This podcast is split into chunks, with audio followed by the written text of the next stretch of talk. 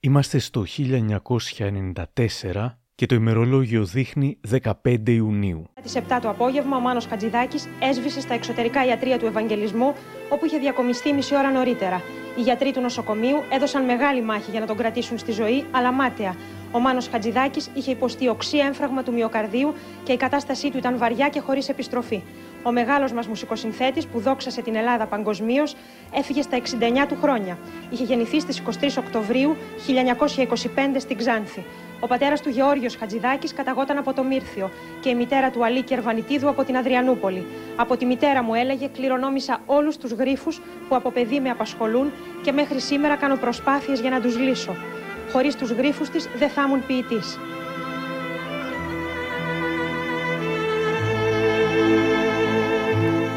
Το 1948 δημιούργησε αίσθηση με τη διάλεξή του για το ρεμπέτικο τραγούδι με σειρά ομιλιών του στο Θέατρο Τέχνης. Συνεργάστηκε με την Έλλη Λαμπέτη το 1946 και τη Ραλού Μάνου το 1948. Αχώριστοι φίλοι του υπήρξαν ο Νίκος Γκάτσος, ο Οδυσσέας Ελίτης, ο Μάριος Πλωρίτης, ο Γιάννης Τσαρούχης, ο Νίκος Εγκονόπουλος.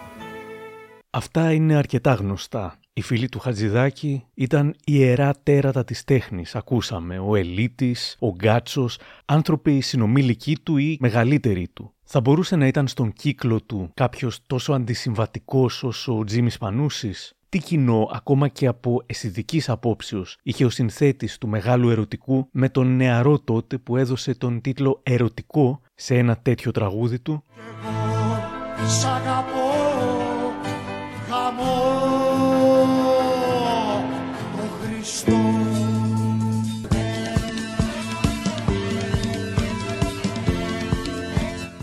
Αυτή είναι η πολύ ενδιαφέρουσα ιστορία της απροσδόκητης φιλίας του Μάνου Χατζηδάκη και του Τζίμι Πανούση.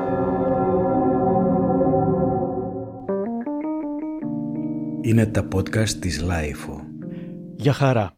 Είμαι ο Άρης Δημοκίδης και σας καλωσορίζω στα μικροπράγματα, το podcast της LiFO που φιλοδοξεί κάθε εβδομάδα να έχει κάτι ενδιαφέρον. Αν θέλετε να μας ακούτε, ακολουθήστε μας στο Spotify, τα Google ή τα Apple Podcasts.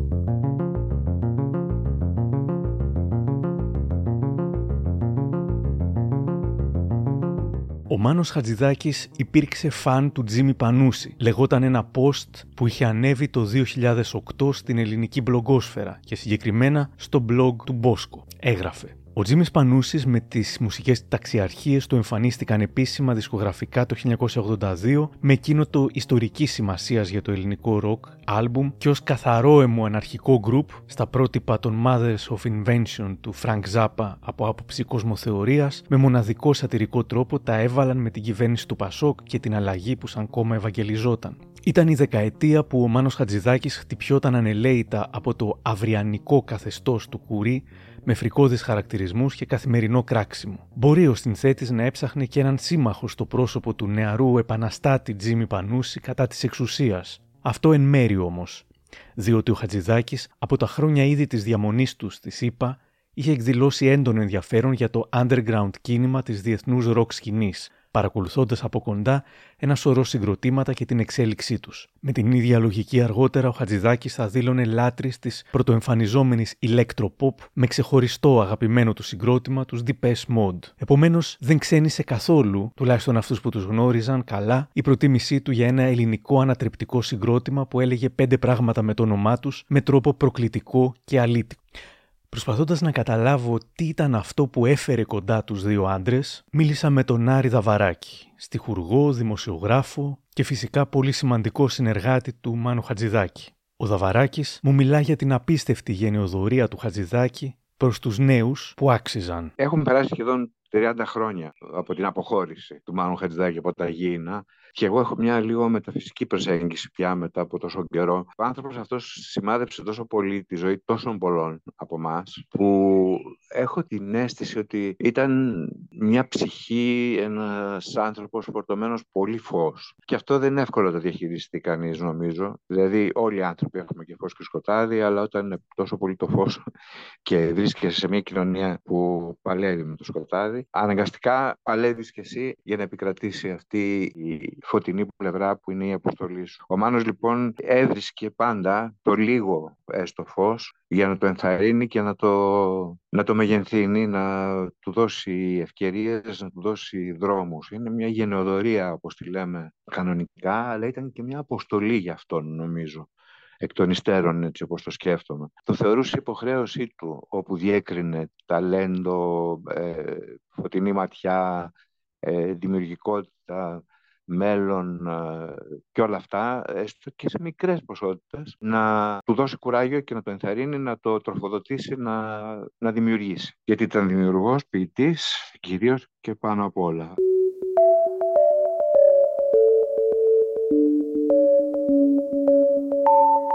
Το 1980 ο Τζίμις Πανούσης ήταν 25 χρονών. Ο Χατζηδάκης ήταν 55 και ήταν μια πατρική φιγούρα για πολλούς. Και μπορεί τότε η Αυριανή να έγραφε συκοφαντίε του στυλ «Ο Χατζηδάκης αγκαλιάζει τους νέους μόνο όταν είναι νόστιμοι με σκοπό να τους εκμαυλήσει». Στην πραγματικότητα η περίπτωση του Πανούση, που δεν ήταν ακριβώς νόστιμος ούτε θα εκμαυλιζόταν ποτέ, ακόμα και να το ήθελε ο Χατζηδάκης, που δεν το ήθελε, δείχνει πόσο κοντόφθαλμες, εκτός όλων των άλλων, ήταν οι συκοφαντίες. Δεν υπήρχε άνθρωπος που να πίστευε τόσο στους αξιόλογους νέους, καλλιτέχνες και μη, όσο ο Χατζηδάκης. Και όπως μου λέει και ο Άρης Δαβαράκης, δεν υπήρχε κάποια ιδιοτέλεια, αλλά μια ανάγκη να μεγαλώσει το φως ενθαρρύνοντάς το σε όσους ήδη το κουβαλούσαν μέσα τους. Σαν το Χρονά, ας πούμε, που από την αρχή τον είχε αγκαλιάσει τον Κυπουργό, τη Μαριανίνα την Κρυεζή, τη Λένα Πλάτωνος, τον Μαραγκόπουλο και τον Κοντογεωργίου που ήμασταν και την Ελένη Βλάχο Ποντικάγη που ήμασταν ε, ε, όλοι μαζί στο τρίτο τότε αμέσως μας ε, πήρε μαζί του, δίπλα του. Παράλληλα είχε ανοιχτά τα μάτια του και τα αυτιά του σε όλα. Καλά δεν μιλάμε οπωσδήποτε σε μεγέθη σαν του Διονύσης Σαββόπουλο, τον οποίον πριν καλά καλά γνωρίσει υποστήριξε το τραγούδι του τα, το Μακρύ Ζεμπέκικο για τον Νίκο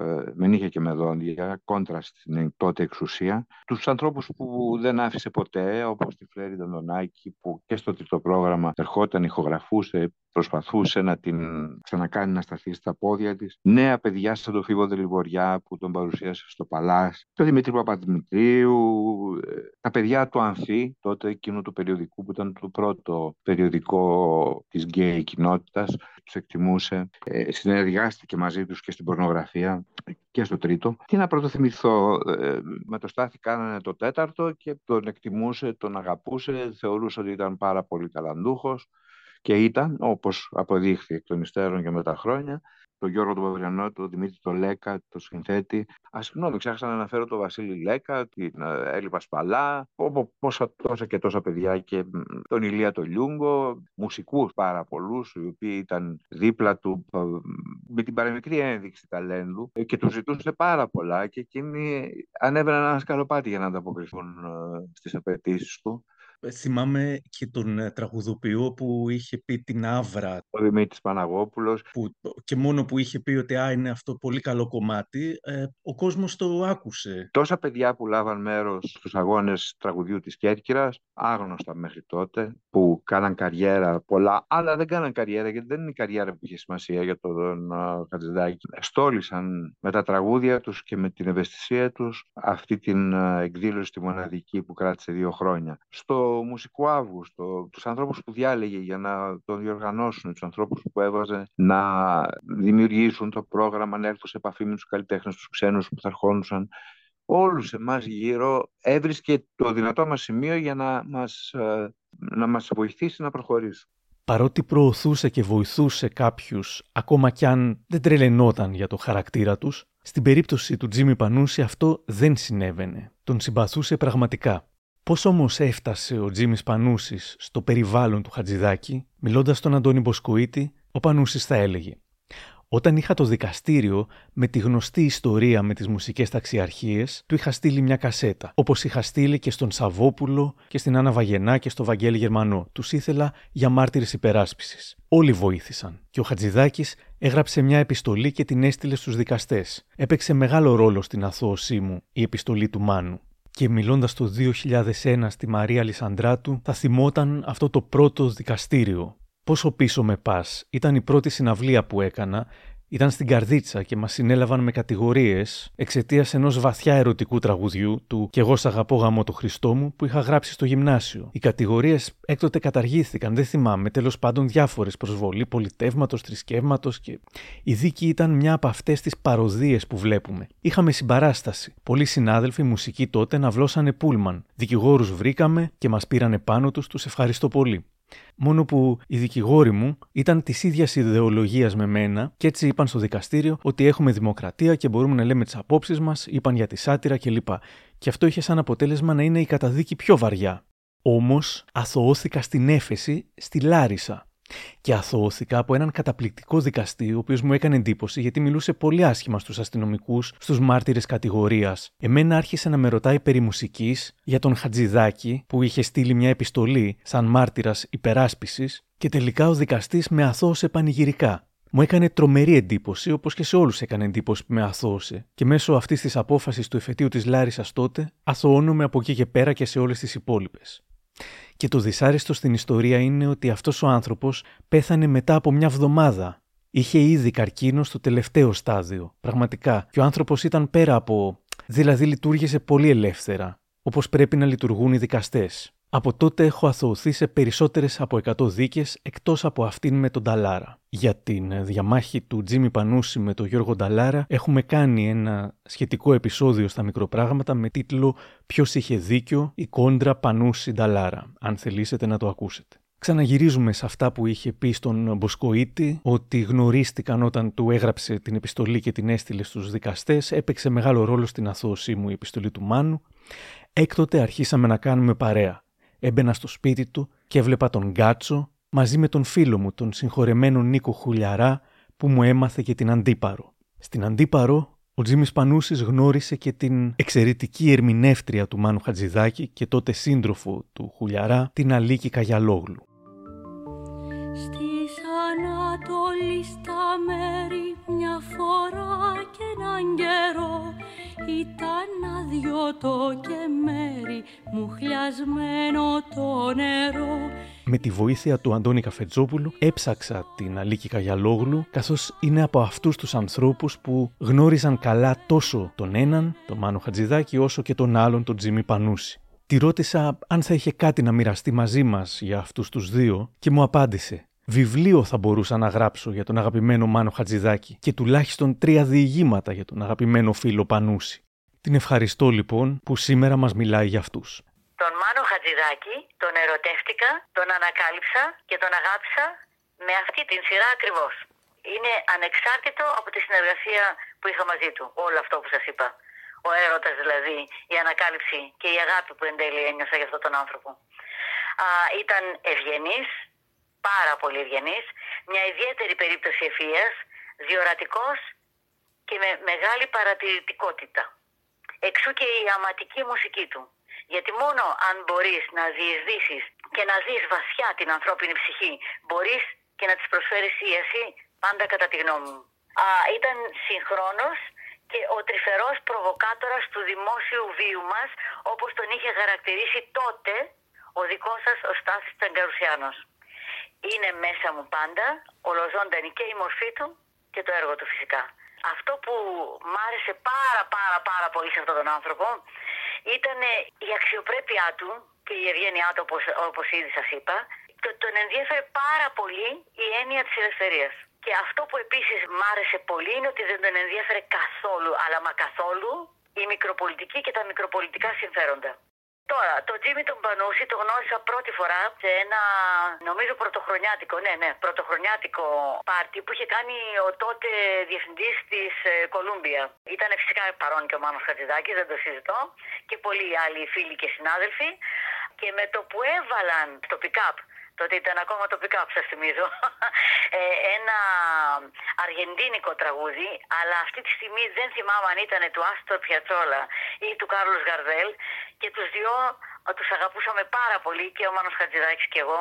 Εξού και η επισημία του να κάνουμε μαζί ένα δίσκο με τραγούδια του Άστορ Πιατσόλα και του Κάρλος Γαρδέλ που δεν καταφέραμε να υλοποιήσουμε όσο ζούσε, αλλά εγώ το έκανα μετά από χρόνια, πράξη.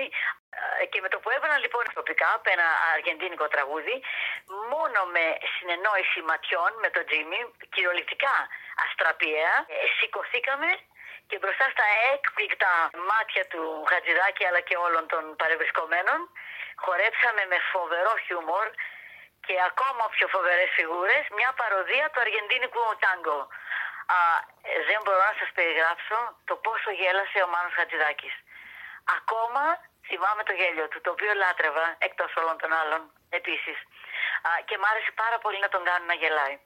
Όσον αφορά τον Τζίμι, πρέπει να σας πω ότι ήταν και εξαιρετικός χορευτής. Δεν ξέρω πόσοι το ξέρουν αυτό. Νομίζω πως ίσως όσοι τον αγαπούσαν. Εκτός από φυσικά εξαιρετικός τραγουδιστής που δεν το συζητώ. Α, ήταν πραγματικά πανέξυπνος και πολυτάλαντος. Το γνώρισα καλύτερα τα πολλά καλοκαίρια που περάσαμε στην αξέχαστη αντίπαρο, τη λατρεύω, δεν ξέρω αν την έχετε επισκεφτεί. Όχι, δεν έχω πάει. Όχι, όχι ναι, να πάτε. Είναι πραγματικά πολύ ξεχωριστή.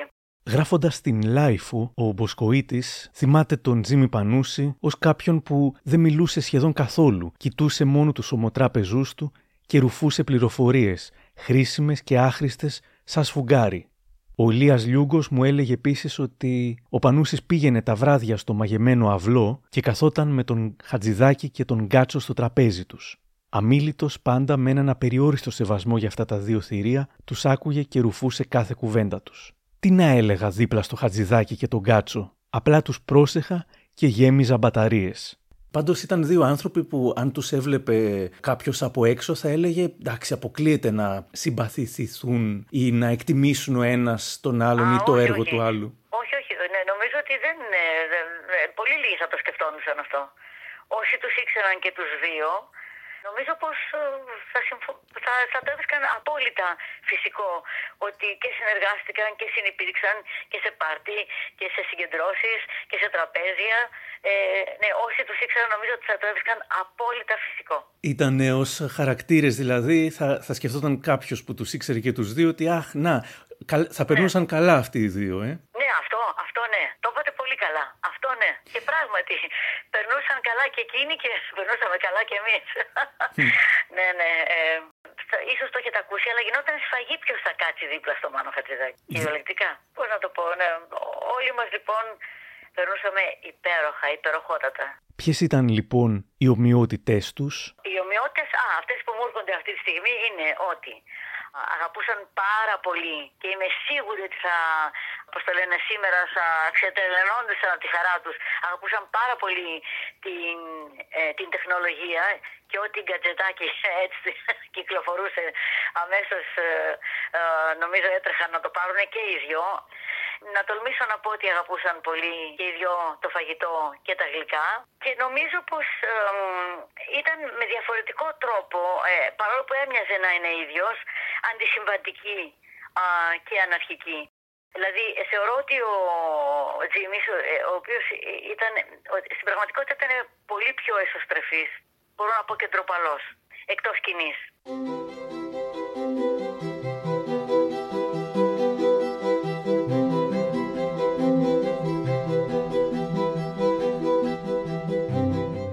Ένα χαρακτηριστικό του Μάνου Χατζηδάκη ήταν ότι δεν πατρονάριζε τους νέους, τους εμπιστευόταν και υπήρχαν φορές π.χ. που διαφωνούσε με τους δημιουργούς της Λιλιπούπολης ας πούμε, αλλά τους άφηνε να το κάνουν με το δικό τους τρόπο, μου λέει ο Άρης Δαβαράκης. Όπου έβλεπε λίγο φωτάκι, έστω και μια πηγολαμπίδα, ήθελε να την ε, ενθαρρύνει και να την αγκαλιάσει και να μην την καθοδηγήσει, να της δώσει ενέργεια να ε, αυτοδημιουργηθεί, να πραγματοθεί. Ε, αυτό το έχω ακούσει πάρα πολλές φορές, ότι είχε τεράστια εμπιστοσύνη στους νέους δημιουργούς, στους οποίους, όπως είπες και εσύ, κάτι έπρεπε να είχε δει φυσικά πρώτα, όχι σε κάθε έναν που θα έβλεπε μπροστά του. Ε, δεν είναι απλώς αυτό που λέμε γενναιοδορία. Αυτό δεν θέλω να πω πριν, δεν ξέρω να το λέω καλά. Ήταν ε, η μυστική του αποστολή, κατά τη γνώμη μου. Δεν έβαζε προσωπικά στοιχεία, αντιπάθειας κτλ. Ε, όσο γινόταν, βέβαια, γιατί άνθρωποι είμαστε, ε, στο κριτήριό του. Ήταν η δουλειά του να βοηθάει και να προβάλλει και να, να στηρίζει, να στηρίζει ό,τι φωτεινό, ό,τι ελπιδοφόρο. Ο Τζίμις Πανούσης στη δεκαετία του 80 θεωρούνταν ένα φρικιό. Οι συντηρητικοί τον θεωρούσαν υπερβολικά έξαλλο ή ακόμα και φεδρό, Όμως ο Χατζηδάκης έβλεπε κάτω από την επιφάνεια και ο Τζίμις Πανούσης είχε βάθος. Ο διαχειριστής της σελίδας του Τζίμι Πανούση, τζιμάκοσπανούση.gr, Μάριος Μαγιολαδίτης, λέει στην Ερτρία. Μέσα από τα τραγούδια του έχει πολλές ανταλλαγές και σε κομμάτι σατυρικό και σε κομμάτι ε, πιο dark. Είναι ένας άνθρωπος δηλαδή, ο οποίος κατάφερε να τα συνδυάζει αυτά σε πάρα πολύ μεγάλο βαθμό. Δηλαδή, ακόμα και για το site, το Τζιμάκος Πανούσης, ο ίδιος έχει διαλέξει το motto του site που λέει ότι είναι The Dark Side of the Mood. Έβρισκε πάντα το, το αστείο κομμάτι στο, στο, στο, τραγικό και το τραγικό κομμάτι στο αστείο. Υπήρχαν κάποιοι γνωστοί του Χατζηδάκη που του έλεγαν «Εσύ αστικός δεξιός, αυτός αναρχοάπλητος αντιεξουσιαστής», δεν το έλεγαν έτσι ακριβώς, και αυτός τους απαντούσε πως ένιωθε πολύ πιο κοντά στη σκέψη του Πανούση παρά στη σκέψη, ξέρω εγώ, των σκληρών δεξιών της εποχής του Αβέροφη, του Τσαλδάρη της Νέας Δημοκρατίας ο Άρης Δαβαράκης. Αν και δεξιός, ε, συχνά υπερασπιζόταν και έλεγε ότι προτιμούσε τους αναρχικούς οι οποίοι κάνουν κάτι παρά τους... Ε, ούτε συζήτηση, ούτε συζήτηση. Δεν υπήρχε θέμα. Ε, όταν το έβλεπε αυτό το φως, δεν υπήρχε θέμα αριστεράς, δεξιάς ή τέτοια πράγματα καθόλου. Ίσως να τον επηρέασε και ο Χατζηδάκης στον Πανούση να αρχίσει να αγνοεί τις στενές διαχωριστικές γραμμές αριστεράς και δεξιάς, ίσως και να σκεφτεί ότι υπάρχουν και δεξιοί που είναι καλοί και αριστεροί που μπορεί να είναι καθάρματα τι θα δηλώνατε αναρχικός, τον είχε ρωτήσει στο downtown ο Μποσκοίτης. Εγώ αισθάνομαι αριστερός, αν και ακούγεται γελίο, σαν να δηλώνεις Παναθηναϊκός. Δεν μπαίνω πια σε αυτή τη διαδικασία. Θα προτιμούσα να δηλώνω μια ευαισθησία, να χωρίζω τους ανθρώπους σε αυτούς που λένε Πάμε να εκμεταλλευτούμε και σε αυτούς που λένε Πάμε να βοηθήσουμε.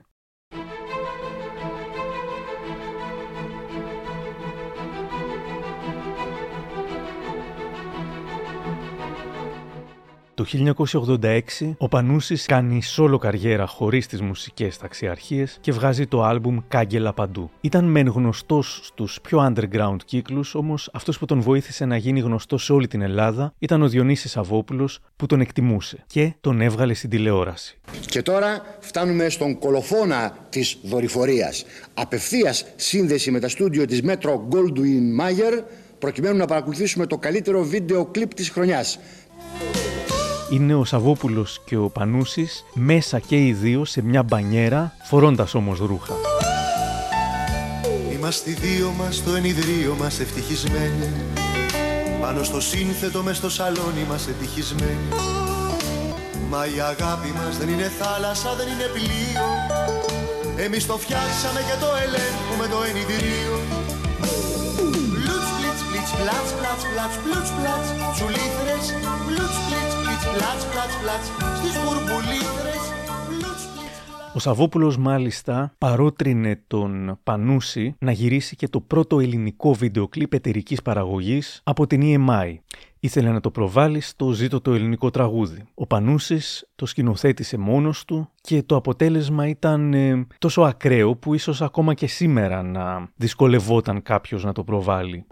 Κάγκελα, κάγκελα, κάγκελα παντού και τα μυαλά στα κάγκελα του αόρατου εχθρού.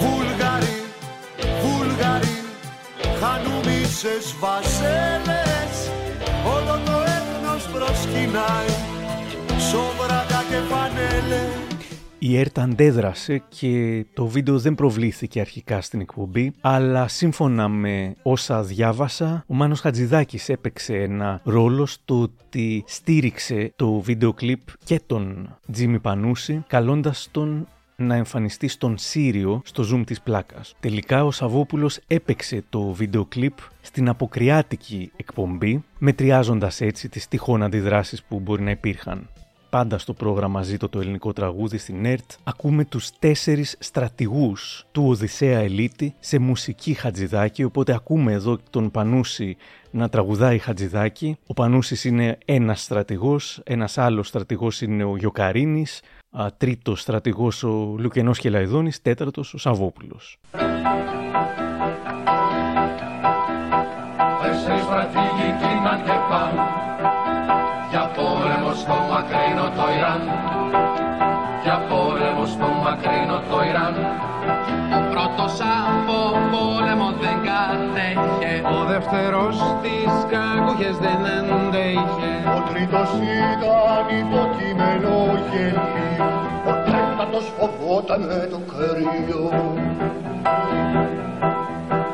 Τέσσερις στρατηγοί γίναν και παν, αλλά δεν φτάνουνε ποτέ στο Ιράν.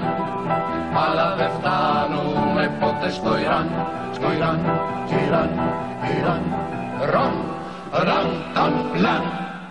Σε αυτές λοιπόν τις παραστάσεις του Σύριου στο Zoom, ο Χατζηδάκης μαζί με τους δικούς του καλλιτέχνες, από τον Λέκα και την Πασπαλάμ μέχρι τον Ταλάρα και την Αλεξίου, έδωσε βήμα για μια σειρά λίγων παραστάσεων στον Πανούση και στη Μαρίζα Κόχ. Στο πρώτο μέρος έβγαινε ο Τζίμις Πανούσης με την μπάντα του και στο δεύτερο η ίδια η Κόχ παίζοντας την σύνθεσή της ε, πάνω στον τρελό του Κώστα Βάρναλη. Υπήρχε ένα περίπτερο στην είσοδο του χώρου των παραστάσεων, ντεκόρ του Αργυράκη, όπου αντί για εφημερίδες είχε κρεμασμένα τα βινίλια των δίσκων του Σύριου, της δισκογραφικής του Χατζηδάκη. Ο Χατζηδάκης γελούσε πολύ που ο Τζίμις έμπαινε μέσα στον ντεκόρ του Αργυράκη και πουλούσε τάχα μου τσίχλες και εφημερίδες στους θαμώνες. Το 1987 επίσης, τη χρονιά των παραστάσεων του Σύριου, ο Χατζηδάκης είχε παρουσιάσει για πρώτη φορά κάποια από τα θέματα του χαμόγελου της Τζοκόντας ως τραγούδια πλέον με δικούς του στίχους και με ερμηνεύτρια τη Δήμητρα Γαλάνη. Ο χορός με τη σκιά μου που ανοίγει το μόνιμο άλμπουμ της Γαλάνη μια δεκαετία αργότερα ήταν ένα από αυτά. Το βράδυ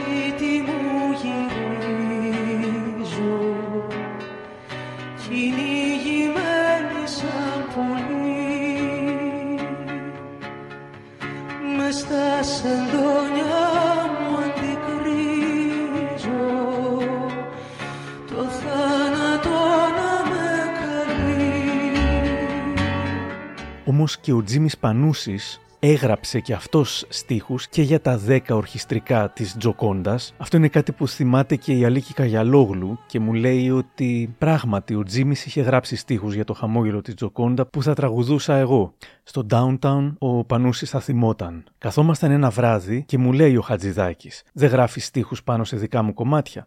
Πραγματικά κάθισα και σε έναν περίπου μήνα είχα γράψει στίχους και για τα 10 οργανικά θέματα του χαμόγελου της Τζοκόντας αυτού του αριστουργήματος σε παραγωγή του Quincy Jones. Έγραψα λοιπόν τους στίχους, έδωσα τα κομμάτια στον Νίκο Κυπουργό για να τα ενορχιστρώσει και του Μάνου του άρεσαν πολύ. Ήταν λίγο περίεργοι οι στίχοι. Όχι ακριβώς σκοπτική, ήταν πανούσης όμως, στο δικό μου στυλ. Μάλιστα, είχα πει του Χατζηδάκη να κάνουμε και ένα εξώφυλλο όπου θα ήμουν εγώ γαμπρός και εκείνος νύφη. Εκείνος γύρισε και μου είπε: Α μείνουμε καλύτερα στο μουσικό μέρος.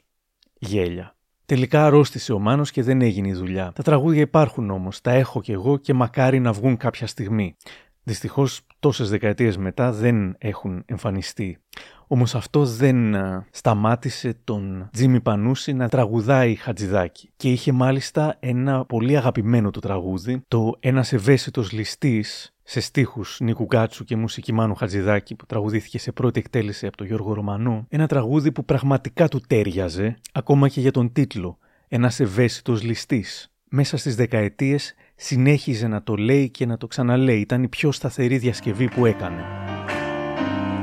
Να πει πως είχα μια καρδιά σαν της αγάπης τα παιδιά και να με συγχωρέσαι.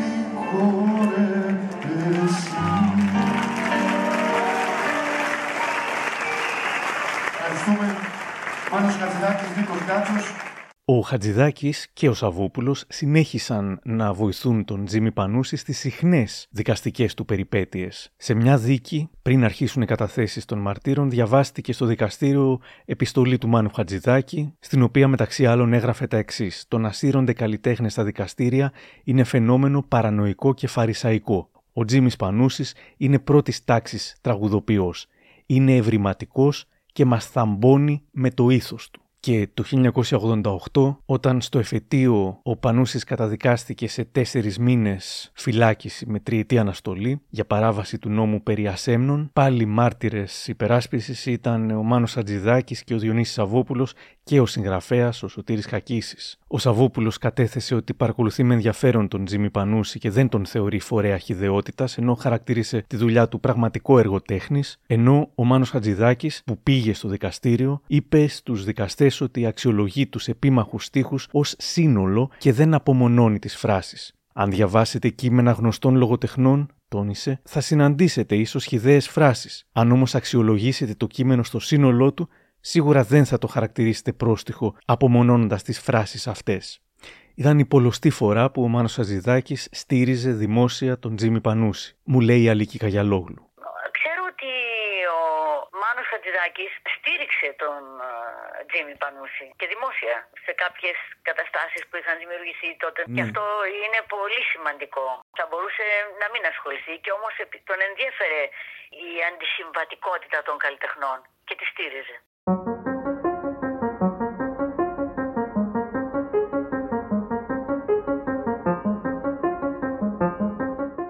Είμαστε στο 1988, η φούσκα του Κοσκοτά έχει σκάσει, ο Κοσκοτάς έχει δραπετεύσει από τη χώρα, δίνοντας τον Ολυμπιακό στον Σαλιαρέλη και την Καθημερινή και τον Σκάι στον Αλαφούζο. Ο Τζίμις Πανούσης που κάνει εκπομπή στο ραδιόφωνο έκανε καθημερινά ζάπινγκ στον αέρα, ένα έβριμα που διατήρησε για πολλές δεκαετίες σε όλες τις εκπομπές του και σατήριζε ότι ακουγόταν εκείνη τη στιγμή στα άλλα ραδιόφωνα.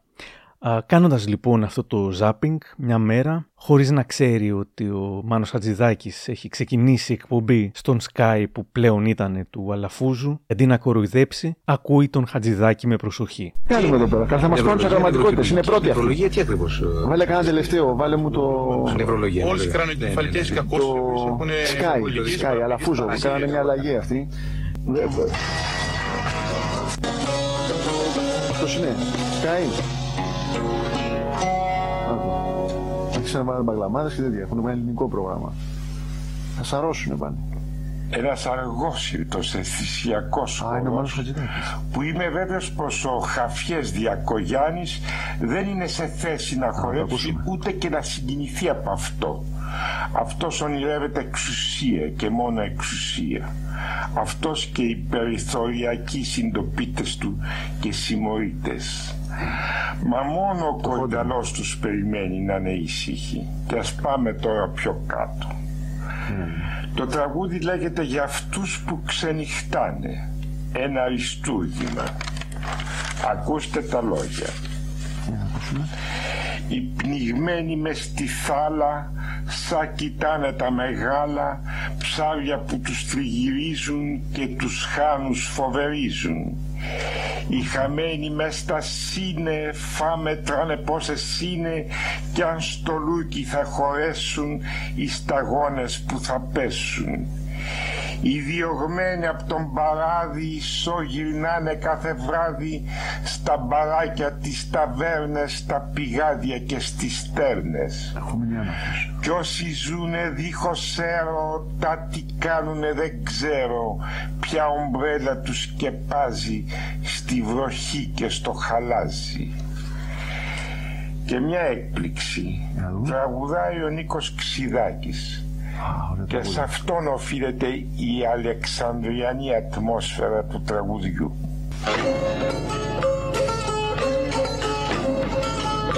Αλλά ο Χατζηδάκης πήγε στον, στον Αλαφούζο. Περίεργα.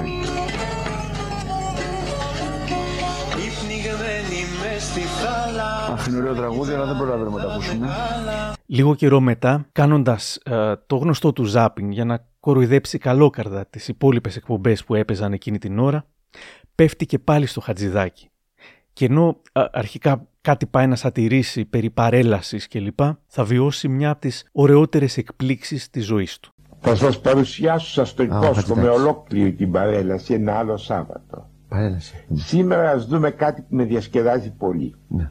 Για να δούμε. Με μια φωτογραφία του Τζίμι Πανούση πίσω από κάγκελα διαβάζω λεπτομέρειες για το προεκλογικό του πρόγραμμα που θα παρουσιάσει στο μετρό. Γίζη και Κάλβου 83 από την Παρασκευή 13 Οκτωβρίου ως τις 10 Δεκεμβρίου. Ακούστε πώς παρουσιάζει ο ίδιος το νέο του fast show όπως το αποκαλεί και που έχει τον τίτλο «Δουλειές του κεφαλιού» Λες και το είχαμε στο συνεννοηθεί. εκλογικό του κέντρο διασκεδάσεως.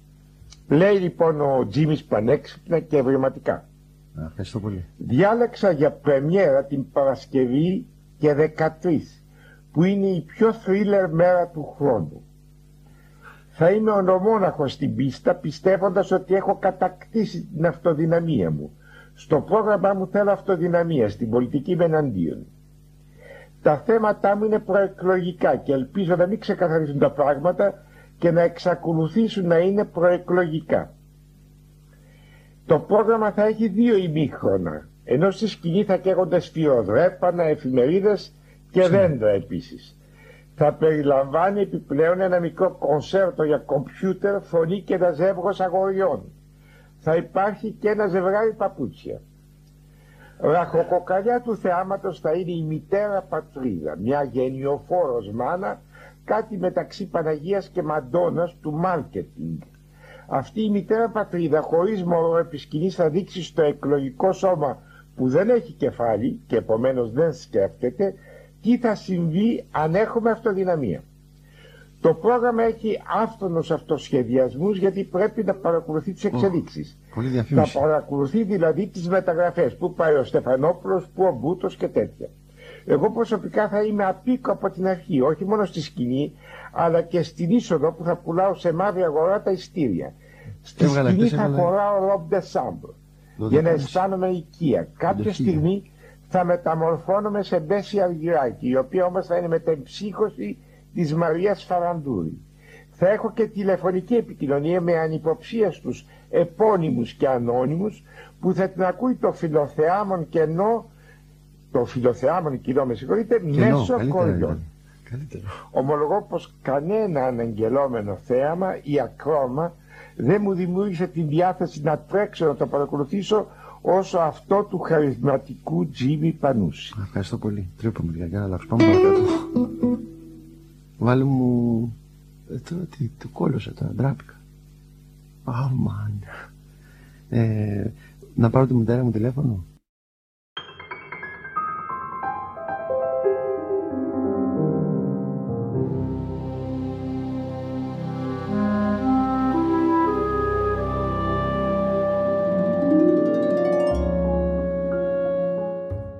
Ήταν μια πραγματικά υπέροχη σύμπτωση. Φαντάσου να πέφτεις τυχαία πάνω στο μεγαλύτερο ίνδαλμά σου και εκείνη την ώρα να σε εκθιάζει. Ήταν κάτι που ο Πανούσης δεν θα ξεχνούσε ποτέ. Εν τω μεταξύ, ο Μάνος Χατζηδάκης, παρότι του άρεσε να δίνει, έπαιρνε και αυτός από τους νεότερους καλλιτέχνες. Ξανάνιωνε και εκ των υστέρων, βλέποντας τη διαδρομή όσων ξεχώρισε, δεν μπορούμε να μην αναγνωρίσουμε το τρομερό αισθητήριό του. Μας λέει σήμερα ο Άρης Δαβαράκης. Όταν ο Φίβος Δελιβοριάς και τον παρουσίασε στο Παλάς, δημιουργώντας και πολλά σχόλια κιόλας, ότι τι είναι αυτά τώρα, ένα παιδάκι το παρουσιάζεται στο Παλάς κτλ. Ε, είχε δει κάτι. Όλους τους νέους ανθρώπους, φίλους μου, τον Παναγιώτη τον Καλατζόπουλο κτλ. Ασχέτως αν δεν συνεργαζόντουσαν μόνιμα και σταθερά, τους είχε ξεχωρίσει. Είχε αυτή την, ε, την αποστολή επιμένω. Τώρα από εκεί και πέρα, ο καθένας από αυτούς έπαιρνε ας πούμε τη φλόγα αν ήθελε να την κρατήσει ζωντανή ή δεν ήθελε, αν άντεχε να την κρατήσει ζωντανή ή δεν ήθελε, ήταν πια δικό του θέμα. Δεν μπορούσε να κάτσει δίπλα τους για μια ζωή ολόκληρη και να τους συμβουλεύει, να τους λέει τι πρέπει να κάνουν και δεν ήταν και τέτοιου είδους σε εισαγωγικά γονιός. Ήταν από τους γονείς που ε, σου δίνουν όλα τα... ο- σου προσφέρουν τα πάντα και από εκεί και πέρα σου λένε προχώρα.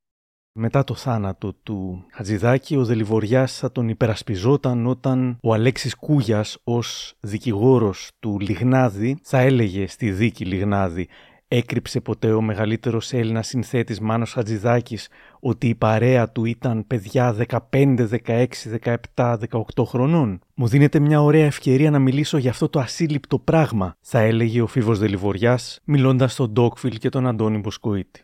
Εγώ πήγα στον Χατζηδάκη με μια κασέτα μου όταν ήμουν 16 ετών. Είχε απόλυτη συνείδηση ότι ήμουν ένα παιδάκι. Δεν έκανε παρέα μαζί μου, όπως δεν έκανε παρέα και με άλλα μικρά παιδιά. Οι φίλοι του και πάνω απ' όλα συνεργάτες του ήταν άνω των 25 ετών. Ενήλικες άνθρωποι διαμορφωμένοι με κάποια ταλέντα και ευαισθησίες. Τον γνώρισα με μουσική αφορμή και με προστάτευε με απολύτως αρχοντικό τρόπο και από το ισοπεδωτικό της προσωπικότητάς του, αλλά και από οτιδήποτε θα ήταν επικίνδυνο για μένα.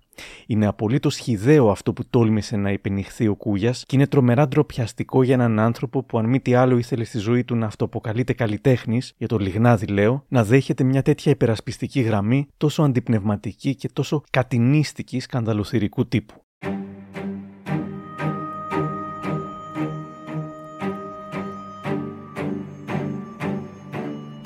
Μια από τις πολύ ενδιαφέρουσες ε, στιγμές του ελληνικού ραδιοφώνου ήταν η συνύπαρξη του Μάνου Χατζηδάκη με την Αλίκη Βουγιουκλάκη το 1989 στο ραδιόφωνο του Αντένα. Η Βουγιουκλάκη που έκανε εκεί εκπομπή με συνεντεύξεις ρωτάει τον Χατζηδάκη για το ελληνικό τραγούδι. Μιλάω για τη χώρα τώρα. Περνάει καλή φάση ή όχι; Γιατί να περνάει καλή φάση; Γιατί να υπάρχει κρίση. Πρώτα απ' όλα δεν είναι εύκολο να υπάρχουν μεγάλες φυσιονομίες κάθε φορά το τραγούδι. Το τραγούδι κάθε χώρας πώς το λένε πορεύεται με, μετρή, με μέτρηση όταν καμιά φορά βρεθεί καμιά μεγαλοφία δεν πάει να πει ότι πρέπει αμέσως μετά στην επόμενη γενιά να αναζητήσουμε την αντίστοιχη συνέχεια Α ναι αυτά είναι ακριβά πράγματα Λοιπόν ε, είχατε την τύχη να έχετε ένα-δυο μεγαλοφίες στο τραγούδι όπως ήμουν του λόγου μου και ο Θοδωράκης μόνο που δεν τον συμπαθώ και πολύ Α δεν είσαστε στα καλά σας τώρα Ποτέ δεν είμαστε στα καλά μα, τέλος πάντων. Αλλά τέλος πάντων είναι ένας συνθέτης που δεν έχει καμία σχέση με την των συνθετών. Δεν πάει να πει ότι κάθε γενιά πρέπει να αναζητάτε τους αντίστοιχους. Α, όχι. Πολλοί σας είναι για 100 χρόνια και αρκετά να καθίσετε εκεί πέρα. και ευχαριστούμε πολύ που μας το είπες και να τα ακούσουν εκεί οι ακροατές. Γιατί. Όχι, σας το είπα για να το ξέρετε. είναι αστείο να αναζητάμε όταν υπάρχει ο Χατζηδάκης ποιος θα είναι ο διάδοχος. Δεν ξέρουμε. Κανείς. Και να μην υπάρχει ο Χατζηδάκης. Ναι το, το αίτημα του τραγουδιού ναι. του καθημερινού τραγουδιού δεν είναι να υπάρχει μια μεγαλοφυΐα για να στο δώσει ναι. υπάρχουν πολύ ωραία τραγούδια που γίνονται συνεχώς και θα γίνουν ναι. τα οποία συγκινούν και εμένα και σήμερα και χθες και αύριο πες μου ένα από αυτά πάρα πολλά να σου πω τους Σαββόπουλου να σου πω της Πλάτωνας να σου πω των αδελφών Κατσιμίχα να σου πω του Τζίμι Πανούση να σου πω του Ξιδάκη αριστουργήματα, του Σπανουδάκη. Ναι. Ο Ξιδάκης είναι και πολύ ταλαντούχος μας. Έχει κάνει κάτι τραγούδια τα οποία τα ακούω ώρες και μου αρέσει να τα ακούω. Λοιπόν, τώρα, το τραγούδι πάει μια χαρά. Αν τώρα εμείς έχουμε ανάγκη από 150 τραγούδια το μήνα για να πούμε ότι είμαστε καλά, ε, ναι. φταίει. Σωστά. Πόσο δεν εκτιμούσαμε τι είχαμε τότε, τα είχε πει ωραία ο Χατζηδάκης. Εν τω μεταξύ, ένα χρόνο μετά, στην Πάτρα, ο Τζίμις Πανούσης βρίσκεται στο μπαρ Κρεπερί και έχοντας φάει ένα σωρό κρέπες, τραγουδάει κλασικά χατζηδάκι. Θα περάσουμε στο πιάνο. Να περάσουμε στο πιάνο. Λοιπόν, ζωντανά έτσι να περάσουμε στο πιάνο. Το έχουμε δίπλα μας στο πιάνο. 20 κρέπε και είμαι λίγο βαρύς. Ναι, και εγώ έχω φάει, αλλά ναι. Καλή ανάσταση. Μια και με γράψανε φωνιά Πήρα τον κόσμο παγαλιά και τη ζωή σε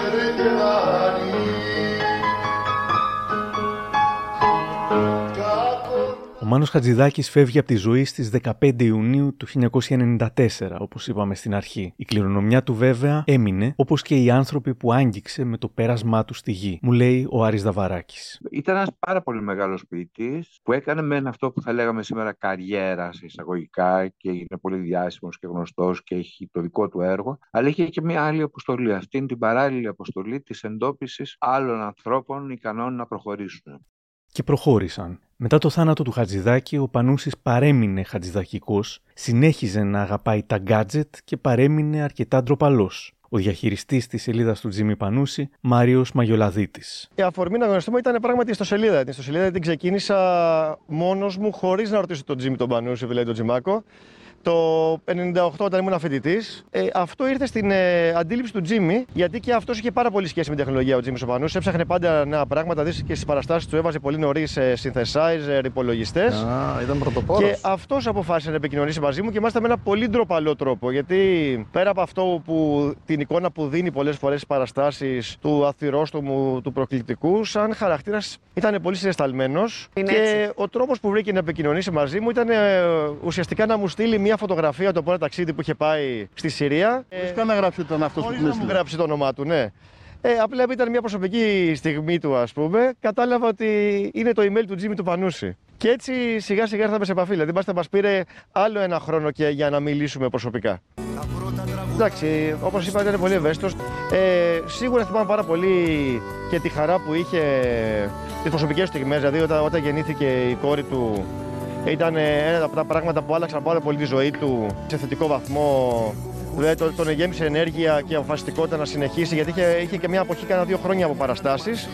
Γιατί είχε αρχίσει να χάνει και λίγο το, το νόημα, αν μπορεί ο ίδιος σε αυτή τι τις κρίσεις και τις οικονομικές και τις καταστάσεις να βοηθήσει για αυτόν τον τρόπο του με το μέσο της άτυρας την ελληνική κοινωνία. Ο Πανούσης θυμόταν συχνά με διάφορες αφορμές τον Χατζηδάκη. Π.χ. το 2002 όταν στο περιοδικό Μετρό έγραφε τον εναλλακτικό Καζαμία σε διάφορους μήνες έλεγε πως η μουσική υπόκρουση θα έπρεπε να ήταν Χατζηδάκης. Ας πούμε στον Απρίλιο μουσική υπόκρουση φέρτε μου ένα μαντολίνο και το Σεπτέμβριο μουσική υπόκρουση κέλομαι σε γογγύλα. Σαπφού ο Μάνος Χατζηδάκης. Τον θυμόταν συχνά και στην τηλεόραση όταν μιλούσε. Μια φορά ήταν στον Αρναούτογλου και έκανε ότι μιλούσε με τη μαμά του στο τηλέφωνο και της αφιέρωνε κλασικά το αγαπημένο του χατζηδακικό τραγούδι. Ε, παίρνει συνέχεια. Sorry. Παρακαλώ. Έλα, μαμά. Μαμά, είμαι στην τηλεόραση. Μη βάλεις στον αντένα, μη με βάλεις όμως, γιατί λέω πρόστιχα και θα στενοχωρηθείς. Εντάξει, θα σε πάρω. Μόνο θέλω να μου στείλεις τη σύνταξη. Το πήρες το δώρο. Το... Μόλις πάρεις το δώρο, σας το κόψανε το δώρο. Ε, στείλε από τη σύνταξη, ρε. Μάνα θέλω 2-3 εκατοστάρικα όσο μπορείς. Εγώ δεν έδινα από αλλιά. Ποιο έμφυα, μην πληρώνεις ρε μάνα έμφυα. Δεν το έκανες στο σπίτι μουσείου που σου είπα. Τα μουσεία δεν πληρώνουν έμφυα, μάνα. Το έχει κάνει και ρασούλα δίπλα. Ε, κάνε το μοντέρνας τέχνης εσύ. Ε, τι πώς ρε μάνα, πάρε μια τηλεόραση παλιά χαλασμένη να κάνει ό,τι παίζει εκεί στη μέση. Πάρε και δύο παπούτσια, δύο ολιβιέλε παλιές έχω ξεχασμένα. Βούτα τα σε κόκκινη μπογιά μέσα, βάλτε με μανταλάκια και βάλε ένα ριζοσπάστη κάτω να στάζουν κόκκινα. Installation και καλά, δίθεν. Εντάξει, παραμύθι ρε μάνα. Έχεις ριζοσπάστη. Του μπαμπά. Του 45. Δεν πειράζει τα ίδια λέει. Βάλτο, βάλτο.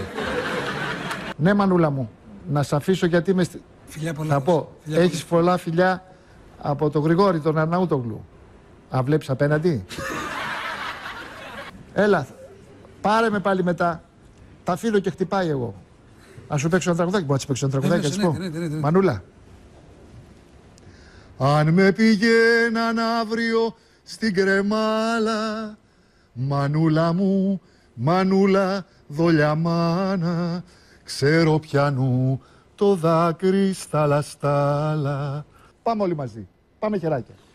Μια και με γράψανε φωνιά Πήρα τον κόσμο παγανιά και τη ζωή σε ρεγιά. Και στις γραπτές συνεντεύξεις του θυμόταν τον Χατζηδάκη π.χ. στο downtown επί πρώτης φοράς αριστερά.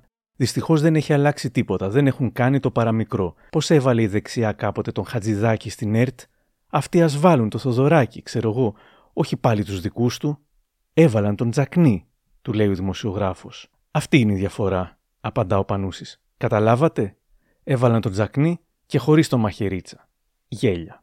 Στο βήμα το 2014 θα τον θυμόταν στην τελευταία ερώτηση και έχω προσέξει ότι σε κάποιες συνεντεύξεις του στο κλείσιμο, στην κατακλίδα, στο συμπέρασμα τέλος πάντων, επικαλούνταν συχνά τον Χατζηδάκη. Αισιόδοξος είστε καθόλου, είναι καταδικασμένη η ανθρωπότητα ή απλώς ζητούμε πολλά πολύ νωρίς; Μα είμαστε ακόμα στο μπουσούλισμα της ιστορίας, απαντά ο Πανούσης. Έχουμε ακόμα πολύ χρόνο μπροστά μας.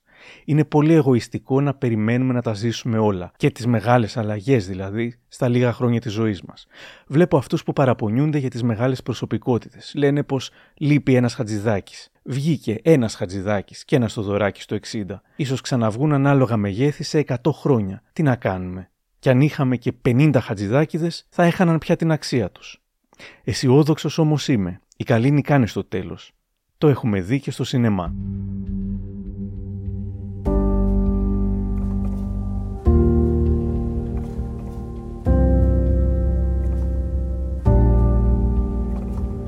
Τη δεκαετία του 10, ο Τζίμις Πανούσης υπέφερε από προβλήματα υγείας, που όσο περνούσαν τα χρόνια γίνονταν πιο έντονα. Ο Μάριος Μαγιολαδίτης.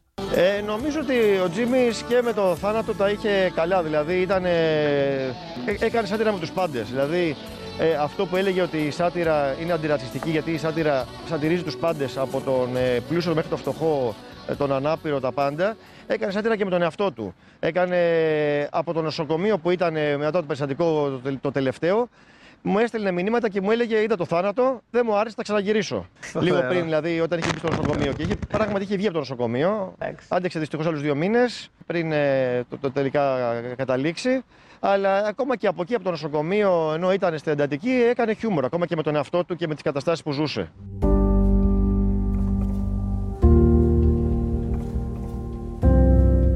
Ήταν 13 Ιανουαρίου του 2018. Θλίψη και συγκίνηση προκάλεσε η είδηση του θανάτου του Τζίμι Πανούση, ο αγαπημένος τραγουδοποιός με το καυστικό του χιούμορ που μόλις το καλοκαίρι ανέβασε Αριστοφάνη στην Επίδαυρο άφησε την τελευταία του πνοή το απόγευμα στον Ερυθρό Σταυρό μετά από καρδιακή ανακοπή που υπέστη τη δεύτερη μέσα σε λίγες εβδομάδες.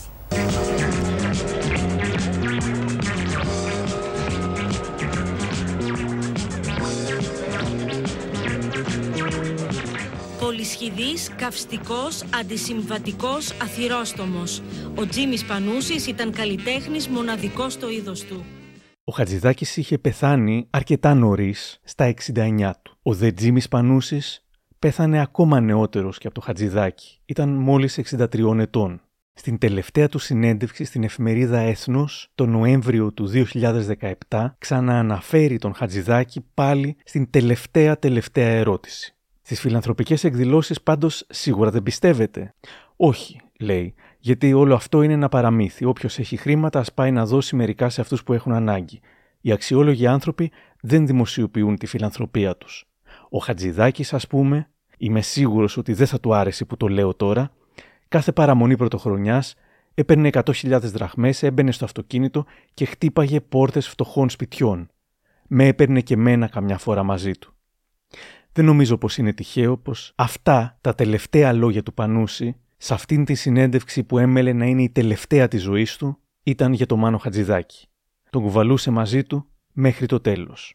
Μου λέει η Αλίκη Καγιαλόγλου. Ε, κοιτάξτε, δεν νομίζω ο άνθρωπος που γνώρισε τον Μάνο Χατζηδάκη να έπαψε να τον θυμάται και να έπαψε να τον αναφέρει. Ήταν ένας εξαιρετικά πέραν όλων των άλλων ταλέντων του, ήταν και εξαιρετικά εγωιτευτικός άνθρωπος. Τι ωραία να ήταν ζωντανοί και οι δύο τώρα. Τι Ναι, ωραία. ναι, ναι. Α, αυτό, να σας πω, δεν το συζητώ. Ήταν ιδιαίτερες παρουσίες στον καλλιτεχνικό χώρο.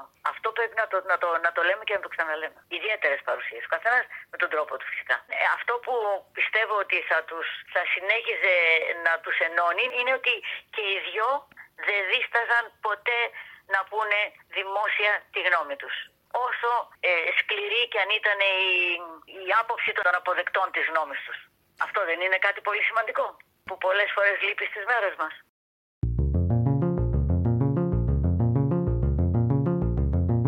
Είναι ωραίο να σκεφτούμε ότι σε ένα παράλληλο σύμπαν οι δυο τους είναι ζωντανοί. Ανταλλάσσουν απόψεις, διαφωνούν, συμφωνούν.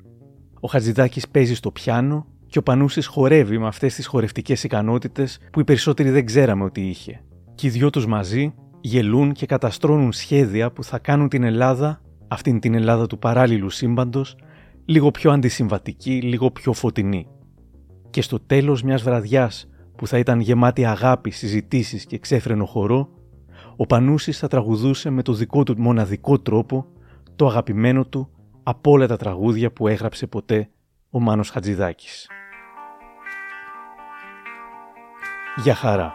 Αν με πηγαίναν αύριο στην κρεμάλα Μανούλα μου, μανούλα, δόλια μάνα Ξέρω πιανού το δάκρυ στα λαστάλα Θα πέφτα από τα μάτια τα μεγάλα. Μανούλα μου, μανούλα δόλια μάνα. Μια και με γράψανε φωνιά Πήρα τον κόσμο παγανιά και τη ζωή σε ρεγιάνι Κάκο να κάνω στους κακούς που εσύ μονάχα τους ακούς. Μα ο νους σου δεν τους φτάνει. Στην ερημιά που είχα βρέθει με το ένα χέρι στο σπάθι και τ' άλλο στο βαγγέλιο Ήρθαν μανάδες κι ορφάνα είπα το δάκρυ που κύλα να τους το κάνω γέλιο. Μα τώρα που έφτασε η στιγμή να κλείσουν οι λογαριασμοί ποιος θα, θα μπορέσει